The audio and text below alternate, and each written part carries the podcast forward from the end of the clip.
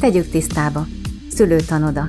Tudástár a baba érkezése és az első egy év körüli legfontosabb kérdésekről.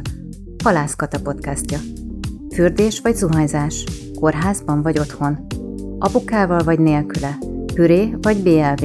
A hasa fáj? Vagy a foga növekszik? A friss szülők millió dologban tudnak tanácsanalok lenni, és sok-sok felületről kapnak eltérő javaslatokat. Ez a sorozat azért készült, hogy segítségével könnyen ki tudjatok igazodni a sok ellentétes információ útvesztőjében. Halászkat a Kismama Master szülést, szoptatást támogató dúla vagyok. Az elmúlt húsz évben több mint ezer párnak segítettem munkámmal, felkészítőimmel, és most nektek szeretnék ezzel a podcast sorozattal, aminek témakörei a babavárás, a szülés, a szoptatás, a gyermekágy és a szülőség lesznek. Vendégeimmel két hetente egy-egy fontos témáról beszélgetünk úgy, hogy közben hasznos, érthető tanácsokat kapjatok. Beszélünk tabukról, téfitekről, és valós konkrét tudástárra formáljuk őket. Sziasztok! A mostani adásban azt fogjuk tisztába tenni, hogy mit kezdj a fájdalommal a szülés alatt, hogyan fogod tudni jól átélni, hogy lesz kibírható, és hogy nem fog traumatizálni téged ez. Fájdalomkezelésben amit tudok tanítani majd neked, hogyha esetleg eljössz hozzám, az egy olyan masszázs, amit a párod meg tud tanulni. Ez a masszázs 60-70 százalékot javít a fájdalom szinten. Azért fontos, hogy olyan fájdalomcsillapító eszközt választatok majd a szülés kapcsán, amin nem kémiai, mert a kémiai fájdalomcsillapító eszközöknek sajnos mindig az a kockázata megvan, hogy esetleg elviszik rossz irányba a szülést és komplikációt okoznak. Ilyen az epidurális fájdalomcsillapítás és a kégáz. Vannak esetek, amikor ritkán előfordul, hogy ajánlom ezeket, de ez csak akkor, hogyha nagyon-nagyon elhúzódó szülésről van szó, és tényleg muszáj pihenni ahhoz, hogy a kitolási szak jól sikerüljön. De hogyha egy jó tempójú szülésről van szó, akkor mindig természetes fájdalomcsillapítást ajánlok. Remek fájdalomcsillapító a meleg víz, hogyha van kád a szülőszobán, ahol majd szülni fogsz, akkor kérlek használd, próbáld ki még akkor is, ha amúgy nem vagy olyan kádas fajta. A fájdalomkezelésnél nagyon fontos a stresszoldás. Minél magasabb a stressz szinted, annál erősebbnek fogod átélni a fájdalmat. Minél inkább le tudjuk vinni a stressz szintet, annál kevésbé fogod erősnek megélni a fájdalmat. Na de hogy tudjuk a stressz szintet levinni, fölvinni?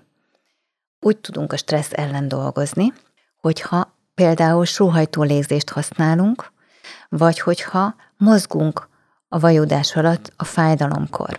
Mozogd át a fájást, ezt szoktam mondani. Illetve állva, vagy bármilyen függőleges helyzetben, akár labdán ülve, térdelve, sokkal könnyebb viselni a fájdalmat, és sokkal kevésbé fáj, mint fekve, Úgyhogy kérlek, sose feküdj le a vajudási időszakban, mert sokkal jobban fáj. És aki egyszer lefekszik, sajnos úgy marad, mint a bogár, akit a hátára fordítottak, többet nem tud felkelni, mert nincs energia lefeküdni, felkelni, lefeküdni, felkelni. Nagyon fontos, hogy ne sodródj. Legyen elég információd a tested működéséről, ahhoz, hogy értsd, hogy mi történik, mi zajlik le benned, miközben szülsz. Ha további információkra lenne még szükséged szülésfelkészítéssel kapcsolatban, bizonytalan vagy, de többet szeretnél tudni a témáról, akkor látogass el a honlapomra kismamasszás.hu, ott megtalálod a szülésfelkészítőmet, ami apás egyéni szülésfelkészítő, én csoportban nem dolgozom, csak rád figyelek. Ami még nagyon-nagyon jó trükk a tágulási szakban, hogy aludj két fájás között. Ha alszol, akkor a méhed és az egész szervezeted erőt tud gyűjteni az alvásból. Ez nem egy mély alvás. Az alvásban segítenek hormonok is neked, illetve a fáradtsági szint. Tehát az egész tágulási szakra jellemző egy euforikus, illuminált állapot, ami ellazít majd, ez tulajdonképpen egyfajta transz. Ebbe a transzban nagyon könnyű aludni. Tehát ne úgy képzeld el, hogy külön majd el kell altatnod valahogy magadat, hanem ez jön majd magától. A test meggyártja ezt az állapotot, neked csak arra kell figyelni, hogy ne dolgozz ellene. két fájás között ne szervezkedj, ne próbálj meg beszélgetni, hanem kérlek, hogy aludj.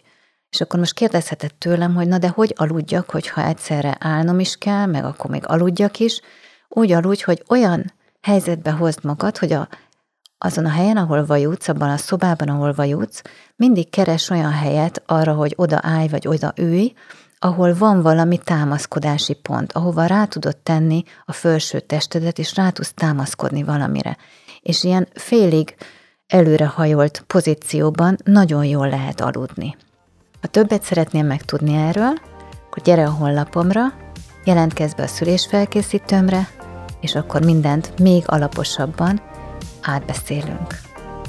Ha tetszett ez a podcast, és még szeretnél több podcastot hallgatni tőlem, két hetente mindig megtalálod a podcast gyűjtőhelyeken, illetve a YouTube csatornámon is Halászkata néven, a weblapomon www.kispamomosztás.hu, ahol a tanfolyamokról is sok információt fogsz olvasni, illetve a kismamomosztás.hu Facebook oldalamon követheted.